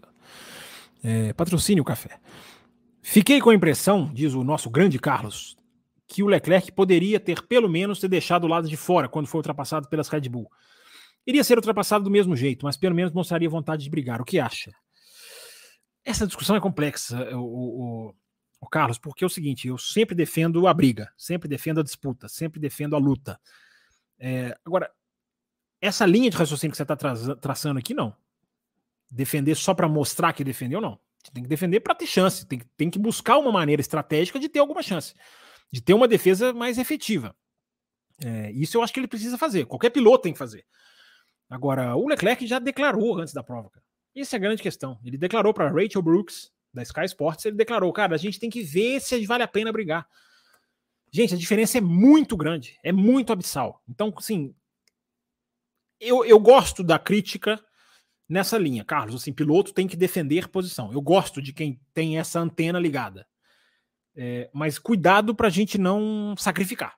Ah, ele não defendeu. Cara, é, não tem disputa, gente. Não tem disputa. Eu vou repetir as palavras que eu tenho usado essa semana: aniquilação, é, é, é daí para cima, pulverização. É, é isso que está acontecendo na Fórmula 1 hoje em dia. Humilhação, que a Camila falou aqui na segunda-feira, estou até lembrando que ela mandou. É, isso muda um pouco o jogo, cara. Eu quero que o cara defenda. Eu quero que o cara defenda. É muito estranho mesmo. Eu entendo muito bem. Carlos, o que você quer dizer? É, é muito estranho mesmo, cara, o terceiro colocado nem brigar com o segundo, ou nem defender a segunda posição quando ele tá andando em segundo. É, mas a gente tem que ponderar essas coisas, né? Tem que ponderar essas coisas. Quem tá fazendo isso exagerado? E quem tem, quem tem realmente condição? É, eu acho que eu, eu, sou sempre a favor de defender posição. eu não tem como negar, né? Além do além, queiramos aqui o José Etienne, ele gosta de uma live da madrugada que entra depois do além. A gente fez o que? Semana retrasada, o, o José Etienne, que foi? É, lembra aí, o José Etienne? Gente, se você quiser apoiar o café, eu já falei, tá? Você tem o Pix e você tem as nossas plataformas, rapidamente, tá? Você pode se tornar membro do canal, clicando aqui, tem um link na descrição. Você pode clicar no link ali, você vai entrar como membro, escolher a sua faixa de apoio. Ou agora está passando embaixo aqui na tela, a partir de agora, o apoia.se barra café com velocidade, tá? Você que gosta do nosso trabalho, quer virar um apoiador, ganhar nossas recompensas, nossos benefícios, participar dos nossos sorteios, sorteio de F1 TV, sorteio de miniaturas como essas que estão aqui atrás de mim, ó. Sorteio de ingresso, até o microfone está na frente da, da, da, miniatura aqui atrás do meu ombro. É, sorteio para o Grande Prêmio do Brasil. Você quer ir para o Grande Prêmio do Brasil? Você tem chance. Se você não conseguiu comprar ingresso, você tem chance. Basta você entrar na nossa faixa premium. Vamos continuar, vamos continuar, vamos continuar. O chat reseta tudo de novo. Quando o chat reseta, deixa eu explicar para vocês. Quando o chat reseta, eu tenho que subir tudo de novo para achar onde eu estava. É... Felizmente eu já achei. Mais um super chat aqui, ó. Com relação aos pneus, diz o Carlos. O que seria melhor? Um pneu que desgasta mais e obriga mais trocas ou um pneu que dura mais, podendo fazer o que fizeram Hulk e Ocon? Ó, oh, cara, essa pergunta, eu, é assim, é, eu, eu não sou a favor de várias trocas, não. O pessoal da Sky Sports costuma defender muito essa tese. Mais paradas, no mínimo duas paradas. O David Croft, que é o narrador, fala isso sempre, toda hora. É, eu não sou dessa linha, não, cara. Eu não acho que paradas são necessariamente o, o, o segredo Eu acho que o pneu tem que ter condição de seguir o outro carro de perto. Se o pneu não tem esse superaquecimento instantâneo, ou imediato, ou ultra sensível a certas temperaturas, a certas situações, é... eu acho que o pneu já está cumprindo o seu papel. Chegou mais um, mais um, um pix do José Etienne aqui, grande Etienne. Eu acho que o pneu já está cumprindo o seu papel. Essa questão do. Isso aí fica no gosto pessoal de vocês. Cada um cada um acha. Pode ser, pode fazer a corrida toda, como o Ocon fizeram, o Hulk fez. Os pneus de 2010 eram assim, né? Os Bridgestone de 2010, o último ano da Bridgestone. A gente teve ótimas corridas em 2010 também. Não, é um, não foi um ano ruim. É, então, é, isso aí eu acho que fica mais. Eu, para mim, o pneu ele tem que ter condição de briga. Ele tem que dar condição de brigar. Se ele vai acabar com 10, 15 voltas, ou com 40, ou com 50, vai depender muito da pista, Carlos, como eu respondi para um ouvinte aí agora há pouco.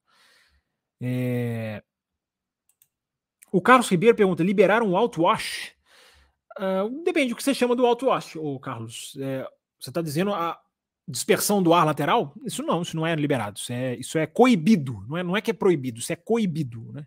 É, tem uma certa proibição do cara não poder, não, as equipes não poderiam intensificá-lo. Espero que seja isso que você esteja dizendo. Porque existe, existem outros conceitos de outwash também. O Carlos Eduardo Ferreira dispara mais um. Você não acha que se, se fosse ele quem errou, a do Pérez, né? Ele não iria tocar no assunto? Pois é, ele tocou no assunto, Carlos. Ele tocou no assunto no rádio quando ele ganhou no Azerbaijão. Ele trouxe à tona, gente, ó, aquilo lá em Melbourne não podia acontecer. É, ele sabia, ele sabe exatamente como você coloca aqui. Ele sabia que esse rádio ia acontecer. Agora eu preciso que ele venha a público. Nós precisamos, eu, vocês, todos precisamos que ele venha a público e fale assim: o que aconteceu em Melbourne foi isso. O meu problema era esse. Agora ele não diz, ele não desdiz a equipe. Então é uma coisa muito vaga, é muito, tá muito mal esclarecido essa questão. E eu acho que essa questão tem que ser esclarecida, porque o final de semana foi é, é inconcebível a palavra. A palavra é inconcebível. Você não pode conceber um campeão do mundo ter um final de semana. Um, um campeão do mundo, opa, para. Um candidato a título mundial ter um final de semana como, eu, como aquele da Austrália. Não, não, não é concebível. Fosse, repito, um piloto mediano, de uma equipe que tem problema, de uma equipe difícil, um carro difícil de guiar, era outra história. Nós estamos falando da Red Bull, nós estamos falando de um cara que está querendo se colocar como candidato ao título. Superchats lidos. É... Já, já, eu, já já eu atualizo os próximos, tá? É... A gente bateu a meta, gostaria de dizer para vocês, com 57 mil, a galera faz por querer. A gente bateu a meta, tá? Que é os seis superchats. É... Então a gente vai. A gente seis, seis superchats via Pix e mais, mais um para meta aqui. É, eu acho que dá, deu exatamente com esse seu aqui, Etienne. Etienne, Etienne ele sempre faz o superchat final da meta. Quero dizer, espero que não seja o final, né? Mas vamos atender também, cara, as, as pessoas que mandaram suas perguntas aqui no, no chat, que estão aqui contribuindo aqui também com a sua presença, com a sua participação. É...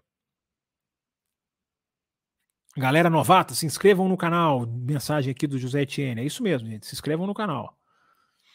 Vamos pegar a primeira pergunta. Eu estou lá em cima, estou voltando lá no comecinho do programa, tentar pegar, atender vocês aqui o máximo o máximo de, de, de, de, de perguntas possível até o nosso tempo, né? Até o nosso tempo ser, ser esgotado. Sim, Camila, você mandou a pergunta antes, você mandou a pergunta bem no comecinho da live, mas só para frisar para quem chegou depois, será será encurtada não a detecção, né? Será, será, será porque tem a linha de detecção que se detecta um segundo, só para usar a terminologia certinha, né? E a linha de, e a, e a zona de abertura, né? Então a zona de abertura, eu sei que você quis dizer isso, né? Só estou é, colocando a terminologia certinha. Vai ser, vai ser encurtada das três zonas de DRS, serão encurtadas duas. No retão principal é, e, na, e, na, e entre as curvas 8 e 11, porque a 9 e a 10 são apenas mudanças de direção. Então, nessa reta lá de cima, digamos assim, no mapa, né, que é que vai, vai. As duas retas maiores, as, as zonas de DRS serão sim cortadas. Obrigado, Camila. Camila, sua falta foi sentida ontem. É... Vamos continuar. Quem mais mandou aqui? O Marcelo David pergunta aqui: Você tem alguma informação de como irá funcionar a 11 equipe a partir do GP da Inglaterra? O Marcelo, calma calma, eu acho que você leu a notícia correndo. Não é uma décima primeira equipe. A equipe do vai existir uma, um carro meio que fake que vai ser pilotado pelo Brad Pitt. Mas provavelmente na volta de apresentação ou em algum outro treino. É, não é uma décima primeira equipe que vai correr. Calma, Marcelo Davi. Calma. Marcelo, até errei seu nome. De tão nervoso que você está. Tá? É, uma, é a filmagem do filme do Brad Pitt, que o Hamilton é produtor, ele vai começar esse ano, enfim, vai ter cenas muito, eles prometem cenas muito reais, cenas intrínsecas. Eu não sei se o Brad Pitt vai ser o ator no filme, o Brad Pitt é um grande produtor também, é, mas ele vai pilotar o carro. Eu não sei se ele vai pilotar o carro já filmando para o filme ou se ele vai pilotar o carro com outra necessidade promocional, ou enfim, para ter um feedback, para fazer as cenas, não sei. É, sei que ele vai pilotar o carro em Silverstone, é Silverstone mesmo, né? Como você falou aqui. E, e dificilmente esse carro vai correr. Dificilmente não, né? Dificilmente não. Impossivelmente esse carro vai participar da corrida. Agora, o tweet do Colton Herter hoje é, hoje é sensacional, vocês viram? O tweet do Colton Herter dizendo assim: é, o Brad Pitt conseguiu, conseguiu a superlicença antes de mim. Dure, ele, ainda, ele ainda coloca tough, ele coloca dureza, a palavra que pode ser traduzida como que dureza. Sensacional a presença de espírito do Colton Herta brincando com essa, com essa demonstração que o Brad Pitt vai fazer. É... Mas não é uma nova equipe, não, tá, o Marcelo David? Senão, Marcelo David. Senão era a capa do programa. E a capa do programa, vocês viram a capa do programa de hoje? Vamos lá, vamos colocar aqui? Vamos, vamos, vamos colocar aqui para vocês. O que, que, vocês acharam, hein? O que, que vocês acharam? É... Vou colocar aqui na tela para vocês. Com muita paciência, porque a, a, a, o travamento aqui hoje está acima do comum. É, vou colocar aqui na tela para vocês. Atenção, um instante.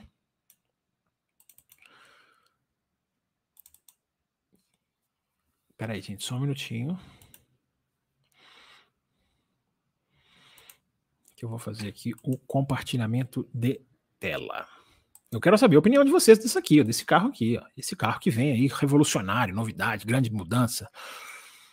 É, e aí, o que, que, vocês acharam? É o carro que está na capa do programa, né? O que, que, vocês acharam da Red Bull, da nova Red Bull? Deixa eu tirar essa faixa aqui da frente da tela. Pera aí, deixar a tela mais limpinha. É, e aí, o que, que, vocês acharam? Vamos lá, vamos fazer uma uma uma, uma, um, uma pesquisa de opinião. Vamos fazer enquete, não. Fazer uma pesquisa de opinião aí. Bonita, feia, diferente. É, gente, é, os caras estão de brincadeira, né? Mas enfim, vou deixar vocês analisarem. Gostou, não gostou? Diferente, não diferente? Só aquela pausa para a garganta.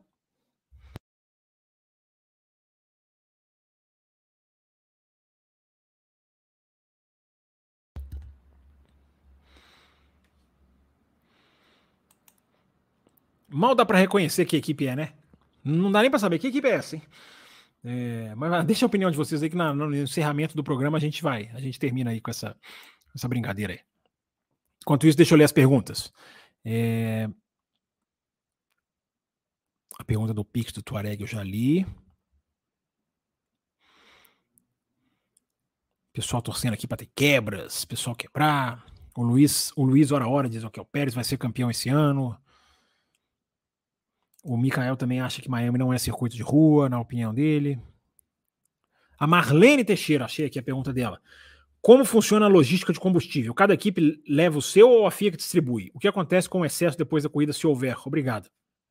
Não, cada equipe tem a sua fornecedora, cada equipe tem a sua, a sua empresa, a Mercedes, a Petronas, a, a Ferrari, a Shell, a Red Bull, é, é Mobil, a Aston Martin, se não me engano, é o óleo da Aranco.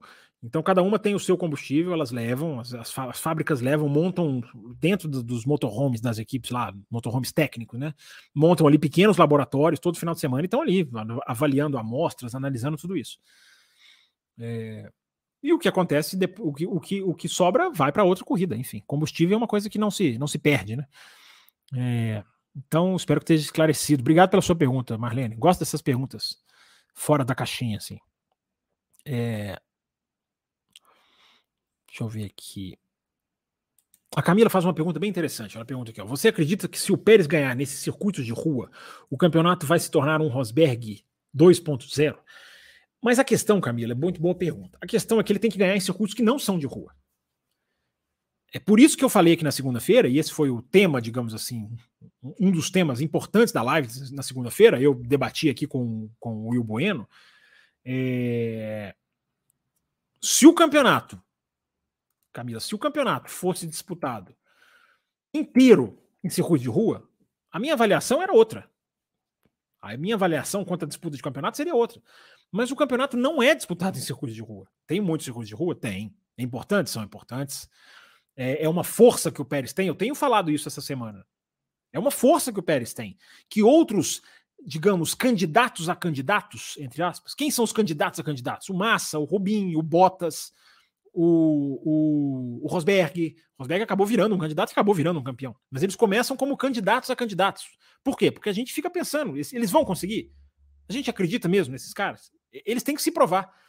E eu acho que o Pérez, pelo menos para mim, ele tá, ele tá nessa. É, o Pérez não me provou que é candidato ao título mundial. Eu quero ver o Pérez andar bem em Suzuka, diante do Verstappen, em Silverstone, é, em Zandvoort. Quero ver o Pérez ganhar com o do Verstappen Zandvoort. Não, não é que ganhar, para mim, independente de quem ganha, não faz a menor diferença, mas desafiar. Desafiar o Verstappen Zandvoort.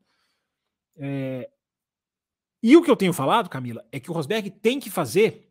Eu acho que eu falei isso aqui no café segunda-feira. Ele tem que fazer o que o Rosberg fez, mas não na desestabilização, que eu acho que aí ele não vai ter sucesso. O, o, o Anthony Davidson até ele discorda de mim, na verdade, né? Eu discordo dele. É, porque o Anthony Davidson acha que o Pérez tem que destabilizar o Verstappen mesmo, irritar o Verstappen. Eu não acho, porque eu acho que a equipe é muito mais pró-Verstappen do que a Mercedes era pró-Hamilton. Muito mais. A Mercedes era muito mais 50-50, e se não era 50-50, era, era pouco, pouco, pouco para lá, um pouco para cá, a mais ou a menos. A Red Bull não. O que o Pérez tem que fazer, a la Rosberg, é mergulhar tecnicamente e se imergir mesmo. De, de, de, de, lutar muito, de aprender muito, de discutir, de sintonia fina. Acho que essa é a palavra. Essa é a expressão. Sintonia fina. O Pérez precisa fazer isso. Não estou dizendo que ele não faça, não, tá? Até dizem, a, a, a Sky Sports da Inglaterra tem na sua, na sua, digamos assim, na sua equipe de comentaristas esse ano, a Bernie Collins, que é, que é a ex-engenheira que trabalhou com o Pérez. E ela, e ela diz isso: o Pérez é muito trabalhador, muito batalhador, muito focado.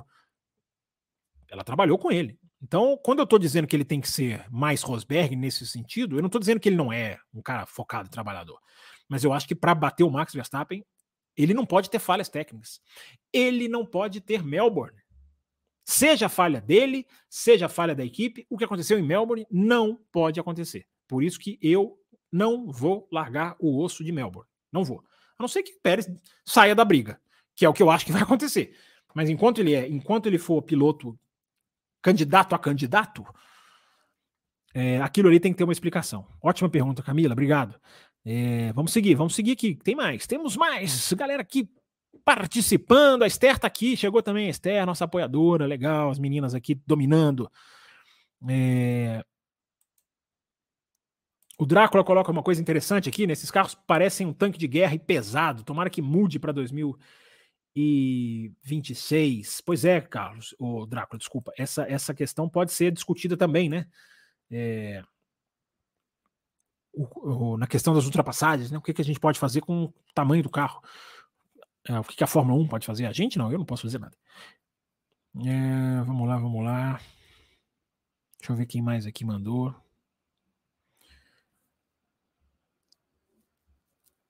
Pois é, Camila, pergunta, pergunta bem bacana que você faz aqui. O que, que eu tô achando dos carros com efeito solo? É, eu acho que eles têm uma efetividade, eu acho que os carros têm um conceito certo, eu acho que o conceito é esse, mas é, o carro não resolveu o problema.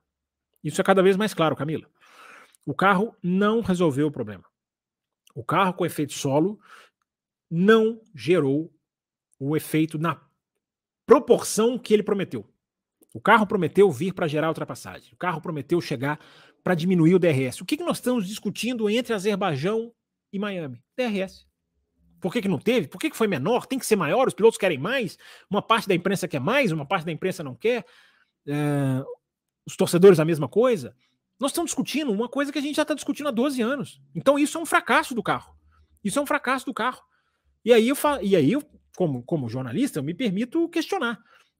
O carro é um projeto defeituoso? Ou o carro pode ter uma sintonia fina que melhore, que faça com que ele seja mais efetivo? Por que, que do ano passado para esse piorou? É por causa da regra modificada anti-porpoising, de aumentar o assoalho, de diminuir, de, de, aumentar ali a garganta embaixo do carro, da, das paredes ali dos túneis, embaixo da, do, do, do assoalho? É aquilo ali? Qual é o efeito daquilo ali? Como melhorar? Tem que fazer o quê? Tem, precisa de uma revolução na asa traseira? Precisa proibir o superdifusor, o DRS triplo da Red Bull? Ele piora? Porque até isso a FIA está fazendo, viu, gente? A toda corrida a FIA puxa um monte de dados e a FIA consegue classificar até o carro mais difícil e mais fácil de seguir, o que gera mais turbulência. Acho que a gente falou isso lá no Auto Race essa semana. É...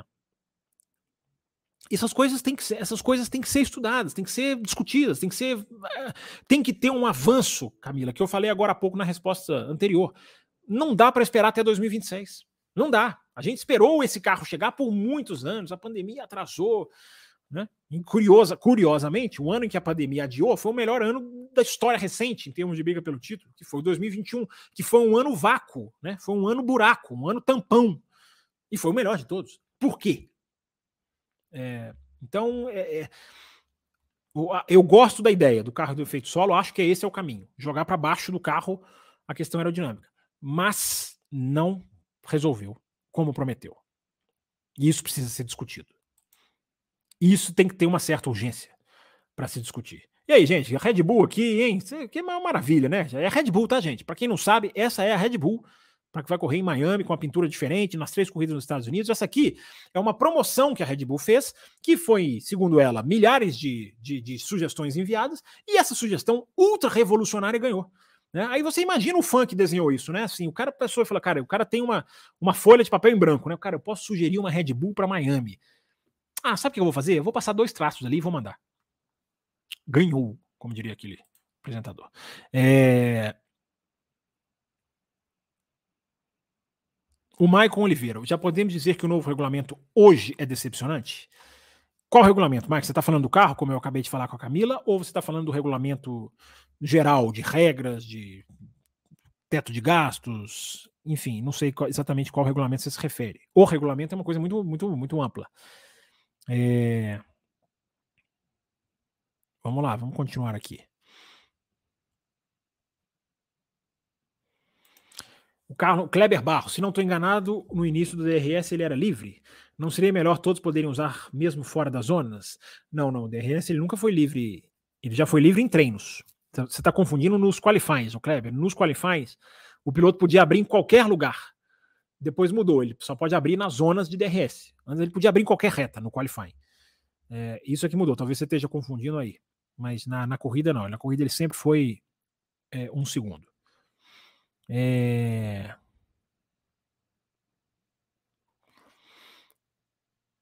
Vamos ver o que vem mais aqui, gente. Pegando perguntas, uma hora e doze. Temos tempo, temos tempo. Vamos lá. Estendemos porque batemos a nossa meta. É, já já vou puxar superchat. Chegou mais superchats, tá? Muito legal, muito bacana. Ótimo que os superchats não pararam assim que a meta foi batida, porque se vocês fazem isso, eu vou ficar jogando a meta cada vez mais alta. É, mas eu vou, olha aqui a mensagem do Drácula. Pronto, meta batida. O cara já sentencia. Se o Drácula falou, tá falado. É, asa traseira padrão é uma coisa que eu acho ótima, Carlos, de se discutir. Mas você tem que discutir, porque essa, isso aí, cara, você não pode pegar uma asa padrão e jogar no carro. Isso tem que ser desenhado, assim, planejado. É, esse, esse, é o tipo, esse é o tipo de, de, manobra que tem que ser lá um pouquinho mais para frente. Mas por que não? Exatamente, o, o, Carlos. Eu acho, acho, é, por que não discutir isso? Uma traseira, uma asa traseira padronizada que favoreça antes de qualquer coisa o carro de trás quer dizer, não prejudique, não é favorecer, mas não prejudique o carro de trás. É, por que não? É, tá vendo? Essa é a discussão, gente. Estamos tendo aqui, mais uma vez, uma além da velocidade, com ótimas sugestões, com gente envolvida, com gente interessada, com ouvintes sugerindo, perguntando. Mais uma vez, o Além da Velocidade cumprindo o seu papel e deixando este apresentador muito feliz. É, só estou dando uma atualizada no Pix aqui, já já carrega. Uma ótima pergunta do Race, Race Crash. O grip mecânico só vem através dos pneus ou algo mais? Não, ele vem através da, do peso do carro, do centro de gravidade do carro, do, do de, existe uma coisa, o, o, o, race crashes, race crashes, acidentes de corrida. É, existe uma coisa, race crashes, que é uma, é uma questão chamada ah, tá, é, é, é, uma, é balanço aerodinâmico. O quanto a variação aerodinâmica de um carro na freada, o quanto vai para frente o centro de pressão. Centro de pressão, essa expressão que não estava vindo. O centro de pressão aerodinâmica. Tem carro que tem um centro de pressão completamente diferente do outro. O quanto a, a, o, o, o, ponto. Vou, vou, vou, pedir o Rubinho aqui, ó. Vou trazer o Rubinho aqui para vocês, ó, para ajudar na minha na explicação. O carro é concebido, aí ele tem um centro de pressão aerodinâmica que é essa, que é, que é uma linha que eu vou estabelecer com essa caneta.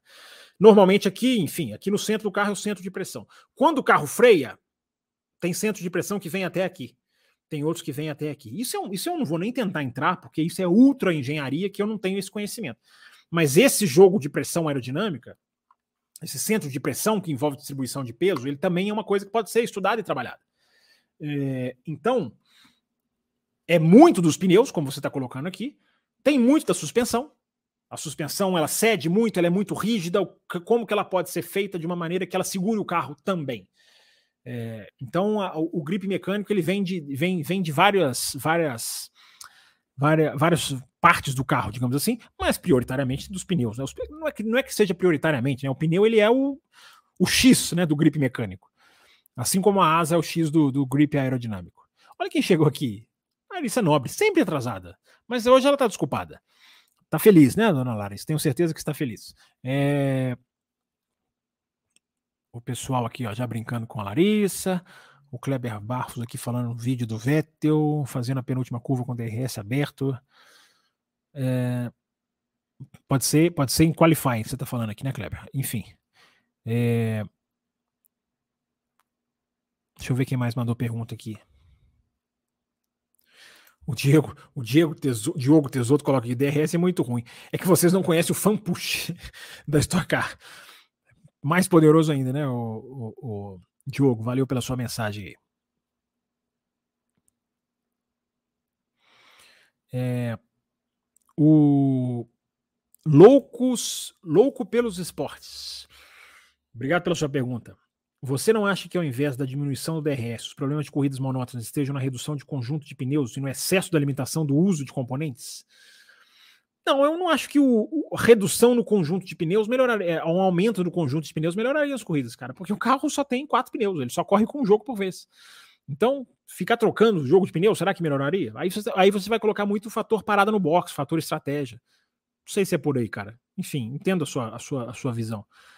Excesso de limitação de uso de componentes. É, eu acho que é o excesso da sensibilidade dos componentes. Entende, cara? Limitação do uso, não. Eu acho que é. é talvez, uma, talvez as duas coisas a gente esteja falando a mesma coisa. É, porque o, o, componente tem que durar mais. Mas ele, ele tem que parar com esse superaquecimento, cara. Superaquecimento de motor, superaquecimento de freios. É, é a sensibilidade Entende? Loucos pelos esportes. Repito, talvez a gente esteja falando a mesma coisa. Mas também são coisas que podem ser trabalhadas. A discussão é ampla para quem, como vocês, estão com a cabeça aberta para ter. Agora, a pessoa que tem preguiça de discutir, não adianta, né? Ficar discutindo. É... Deixa eu ver aqui uma coisa. Não, pronto, tá aqui. É... Like, galera, diz aqui o Eduardo Brasil. Sigam o Eduardo Brasil, o grande Eduardo Brasil. Aí ele diz aqui, boa noite, Bruno Aleixo. Vou bloquear. É... Vamos continuar aqui. Olha que legal, a Camila já falou isso pra gente. Escolhi ser apoiadora depois de ouvir a discussão de vocês sobre DRS. E quem sabe a gente ganha mais um apoiador hoje aí, né? Será que a gente ganha mais um aí que vai vir na, na, na, na carona aí com a Camila? É pessoal aqui sugerindo patrocinadores para o café, isso aí, sugiram. Vai que um, vai que um quer. É... O Carlos Eduardo fala: pulou o meu, pulei um superchat seu, Carlos. É... Cara, é difícil, é muita mensagem, cara. E eu vou tentar aqui ver aqui. Acho que eu li, não li, não, Carlos. Você pode ter mandado essa mensagem antes, né? Então tá aqui o que você, que você coloca. Você acha que falta um Nick Lauda ao lado do Leclerc como um professor? É uma sugestão, é uma ideia, pode ser uma. uma é, é eu nunca tinha pensado nisso. Sim, às vezes um coach, né? Um cara que está ali conversando. Talvez o Leclerc tenha passado um pouco dessa fase inicial do que fazer. Talvez ele precise de um outro tipo de, de, de abordagem, mas sim, mas sim, um Nick Lauda, sem dúvida nenhuma, seria uma. É que você também colocou o exemplo né, do supra-sumo, né? O tricampeão, um cara super, super cabeça, né? O Nick Lauda. Mas sim, é uma, é uma boa, é uma boa ideia, uma boa colocação. É, Vamos continuar aqui. Vamos continuar aqui. Ó. Uma hora e 19 de programa. É, o Douglas Camargo coloca aqui, ó. Entendo a sua opinião sobre a questão do Pérez, mas discordo. Ninguém é perfeito, nem mesmo os melhores. Vai ter final de semana que o piloto simplesmente não se encontra. Não, Carlos, o Douglas, desculpa. É, não, eu não disse que o Pérez tem que ser perfeito. É, mas o que aconteceu, se você está falando de Melbourne, o que aconteceu é longe, é o, é o oposto do perfeito. É inconcebível, na minha opinião. Ok, o piloto ter um final de semana é, 90%, 80%. Talvez seja o Max Verstappen no Azerbaijão. Talvez o cara não estava ali. O Max Verstappen, normalmente, quando ele está 90%, ele ganha de todo mundo. Só que ele tava, se ele estava 90% no Azerbaijão, ele pegou um cara que conseguiu, estava num, num, nível tão alto, acima do 100% normal dele, digamos assim, 110, como dizem jogador de futebol, e ele não ganhou. Mas isso aí, isso aí faz parte do jogo, Douglas. Isso aí sim, o cara tem um final de semana que ele não vai bem, uma pista que ele sofre um pouquinho mais. Agora, Melbourne não dá para aceitar, cara. Assim, na minha visão, entendo que você discorda, ok, não, não tem problema nenhum. Mas na minha visão, cara, o que aconteceu em Melbourne, para título mundial, cara, o piloto não conseguiu fazer uma curva. O cara não conseguiu fazer a curva 3 no sábado. Nenhum dos dois treinos do sábado, nem no livre nem no qualify. Isso para mim é inaceitável, cara. É... Mas enfim, Superchat, José Tiene, Campos, tinha muita gente no grupo cobrando você comer, não comenta. Cara, isso aí não é. Desculpa, cara. Obrigado pelo superchat, mas não, não, não entro nessa, não. É, o grupo tá lá para vocês comentarem isso aí, o que vocês quiserem. É, carros menores e mais barulhentos. Pérez Fogo de Palha, diz aqui o Fábio Nemer, que é apoiador nosso, inclusive. Alonso é monstro. Leclerc é zarado. Ele tá classificando todo mundo aqui. Russell campeão de 2000, em 2028. Hamilton aposentado. Verstappen campeão. Concorda, Xará? Peraí, vamos lá. Verstappen campeão, concordo. Hamilton aposentando, não, não, não, não, não aposenta. Duvido muito. Uh, Russell talvez campeão em 2028. Nossa, lá na frente, hein? Braço tem, vai, vamos colocar assim. Não acho o Leclerc tá desanimado, não. Acho que o Leclerc tá fazendo um certo jogo de pressão para tentar talvez ou ter uma equipe só para ele ou quem sabe é assustar bem a Ferrari numa possibilidade de saída. Quem mais você colocou? Alonso é monstro, concordo. Pérez fogo de palha, eu acho que você foi cruel. Eu não acho que o Pérez é fogo de palha. Eu acho que o Pérez tem que se provar em outras pistas. Mas eu acho o Pérez um excelente piloto, cara. É... Não, tudo bem, você não está falando o contrário. Eu entendo que o seu fogo de palha aqui provavelmente está se referindo ao que está acontecendo agora. É, mas eu não vou, eu, eu, eu não vou dizer que é fogo de palha, porque eu sempre digo, né, Fábio? Você, como ouvinte e apoiador, você talvez se lembre. É, eu não acredito no Pérez, eu não acreditava no Rosberg. É importante a gente lembrar, gente, do começo de 2016. O começo de 2016, se você perguntasse para qualquer um, o Rosberg vai ganhar o do Hamilton, cara, era avassalador. O cara vinha de duas derrotas para o Hamilton em dois campeonatos mundiais. 2014 ele brigou até o fim, é, relativamente. É, ah, não, até o fim não, até o fim, literalmente. Até a última prova. Em 2014, que tinha aquela aberração lá da pontuação dobrada. É, e só que em 2015, cara, o, o Rosberg, para quem não se lembra, o Rosberg é derrotado pelo Hamilton de uma maneira muito incisiva. Né? A corrida do título do Hamilton, né? Estados Unidos 2015, o Rosberg está liderando, ele erra, perde ali, aí o Hamilton ganha, passa, ganha a corrida e é campeão antecipado. É a corrida do Boné, se eu não estou enganado, lá do jogo de Boné. É, então, o, o, o, o, Fábio, todo mundo que você vai. Aí, se você se transportando para o começo de 16, o Rosberg vai ganhar? Cara, eu duvido que alguém apostasse. E o cara foi lá e ganhou. Então é o que eu, é o que eu falo. Eu não acredito no Pérez brigar pelo título. Acho que se o campeonato fosse feito de circuitos de rua, a análise era outra. É, acho que ele tem que se provar. Não me convenceu ainda, embora tenha vencido. Eu tenho falado, né? a vitória do Pérez em, no Azerbaijão, em Baku, é a vitória mais contundente dele sobre o Verstappen, porque ele ganha do Verstappen a corrida, ele briga com o Verstappen a corrida inteira e ganha. Mesmo questão do safety car, ele foi melhor no primeiro stint. Ele foi melhor do que o Verstappen no primeiro stint, antes da, do safety car. O safety car ajudou? Claro que ajudou, mas dizer que ele ganhou só por isso é um erro, a gente já falou várias vezes sobre isso. É, então tem tudo isso. O cara, eu vou me surpreender muito se o Pérez desafiar o Verstappen nas pistas que eu citei aqui já. Mas estou dando toda essa volta para dizer o que eu sempre digo e por isso eu lembro do Rosberg. O esporte nos surpreende. O esporte muitas vezes nos surpreende. Então, eu não vou cravar que é fogo de palha. Viu, seu, seu Fábio Nemer? Mas você tem total liberdade aí para cravar. É, mas gostei, gostei ali das, das, das múltiplas escolhas. É, deixa eu ver se tem mais superchat. Atenção, atualizando aqui. Tem, tem do José Etienne. É, deixa eu ver sobre o que, que ele fala aqui. É, você acha que o Norris seja um patrese da nossa geração? Não, de jeito nenhum, de jeito nenhum, José Etienne. Patrese, o Patrese não era bom como o Norris, não. Norris tem uma capacidade de talento que pode desabrochar ainda, que eu nunca vi no, no Patrese. Talvez ele tenha tido, numa época em que eu não me lembro, mas nunca não me lembro do Patrese ser apontado como um super talento em potencial. Não. Então acho que são bem diferentes. E um está no começo de carreira, o outro ganhou, é, é, guiou mais de 200 grandes prêmios. Gente, vamos caminhando para o final, só tentar pegar as últimas aqui, tá? Para a gente encerrar. Muito boa participação, cheio de perguntas, bater uma meta. Muito legal mesmo. É...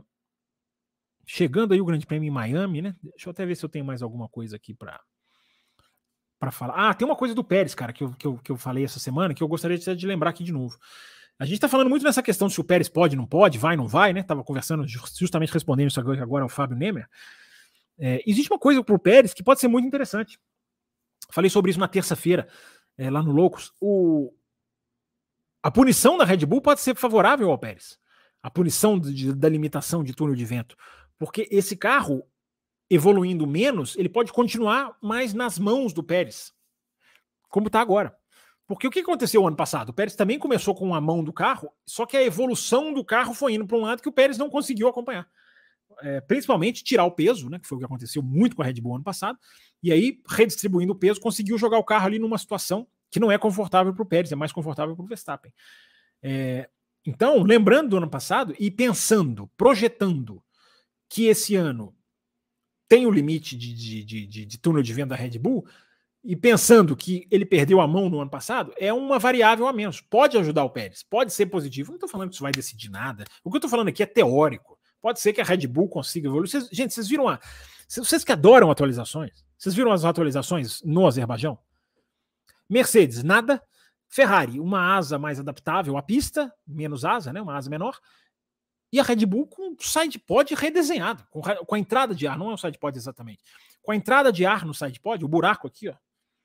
Esse buraco aqui, ó. A entrada de ar facílimo para vocês saberem, mas a gente mostra aqui, ó, o buraco aqui, ó. Isso aqui na Red Bull, esses dois, esses dois, claro que são os dois, né? Evidentemente, redesenhados no Azerbaijão. Redesenhados. Eles eram mais quadrados, ficaram mais retangulares. A Red Bull subiu a boca. É, a boca da entrada, por exemplo, esses aqui do Rubinho, ó, veja que eles são eles são, eles são retangulares para baixo. O da Red Bull era mais quadrado e ficou mais assim, ó, mais retangular lateral. É, ou seja, é uma, é uma, é um, uma, uma, uma atualização considerável. É uma atualização importante, uma atualização das grandes, média para grande. É, então, cara, está lá, Red Bull evoluiu o carro para o Azerbaijão. Várias matérias, tem uma matéria no site da Fórmula 1, inclusive, no F1, é, que tem detalhado com fotos essa mudança da Red Bull, quem quiser ir lá ler. Quem evoluiu, quem avançou o carro? É o Red Bull para o Azerbaijão. Então, assim, tudo isso que eu estou falando aqui é uma pura teoria. É... Onde que eu parei aqui? Onde que eu parei aqui? Uma hora e 28, gente, caminhando mesmo para o finalzinho, já, já mandando aqueles agradecimentos, aquele. aquele aquele, aquele, aquele aquela, aquela força mesmo, aquele agradecimento mesmo, não tem outra palavra. É, todo mundo aqui participou demais, mais uma live muito boa, todo mundo na expectativa aí para o GP de Miami. Segunda-feira tem café, tem dois blocos do café, né? Tem um bloco exclusivo para apoiadores. Você quer receber esse bloco?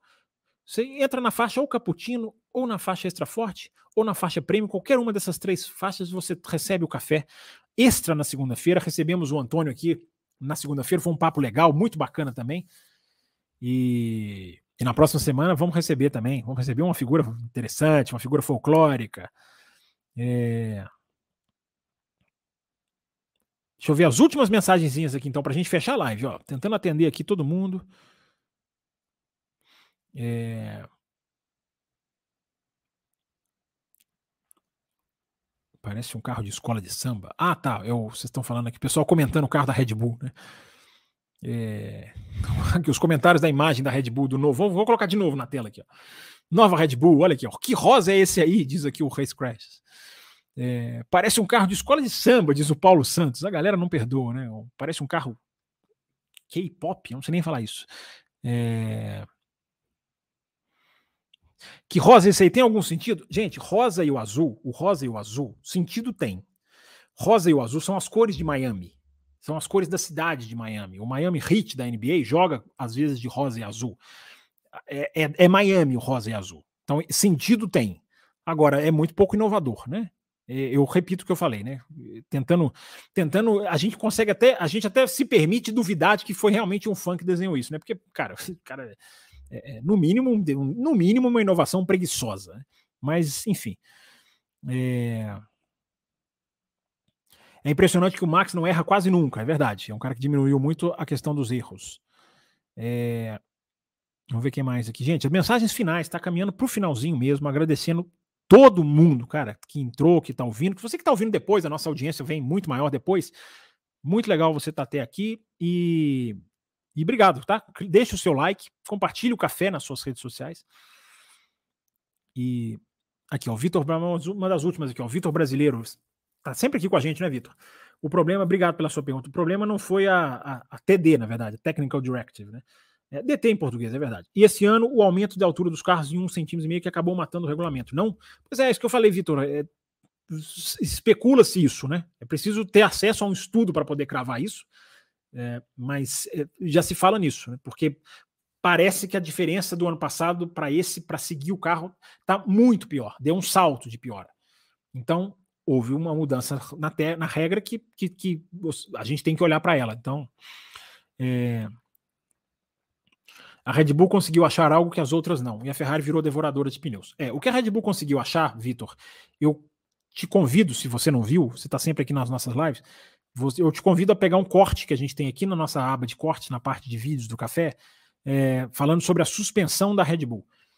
É, ali tem um vídeo de 10 minutos que tem uma análise da mudança da Red Bull de 22 para 23 e como ela consegue alinhar o carro. É... A Isabela Gasparini, quanto tempo? Ó, passando para deixar o like. Amanhã ouço o podcast. Isso aí, obrigado, Isabela. Muito legal você aqui, nossa, nossa, nossa ouvinte aí de bastante tempo. Isso aí, pessoal. Ouvindo o café depois, também, quando não puderem. É... Não, não, o Diego. O Diego fala aqui, ó, pelos recentes acontecimentos, o Andrenil vai ser desaposentando, desaposentando, desaposentado, né? Ele já renovou, ele renovou, não, não saiu semana passada. O, o renovou o contrato com a Red Bull. Então ele vai, ele vai desaposentar, como você coloca aqui.